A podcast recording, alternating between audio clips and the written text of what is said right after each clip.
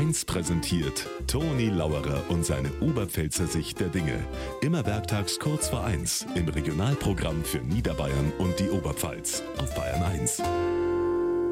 Skilifte am Wochenende geöffnet, Leupen gespurt, steht bei uns heute in der Zeitung. Na dann, ab ins Skivergnügen. Aber gell, falls Sie Brillenträger sind, so wie der Erwin, immer Obacht geben, dass Brillen schön sauber ist, dass sie einen Durchblick haben. Der Erwin ist gestern nämlich langgelaufen, querfeldein, durch den Wald, und sein Brillen total beschlungen, weil er so geschwitzt hat.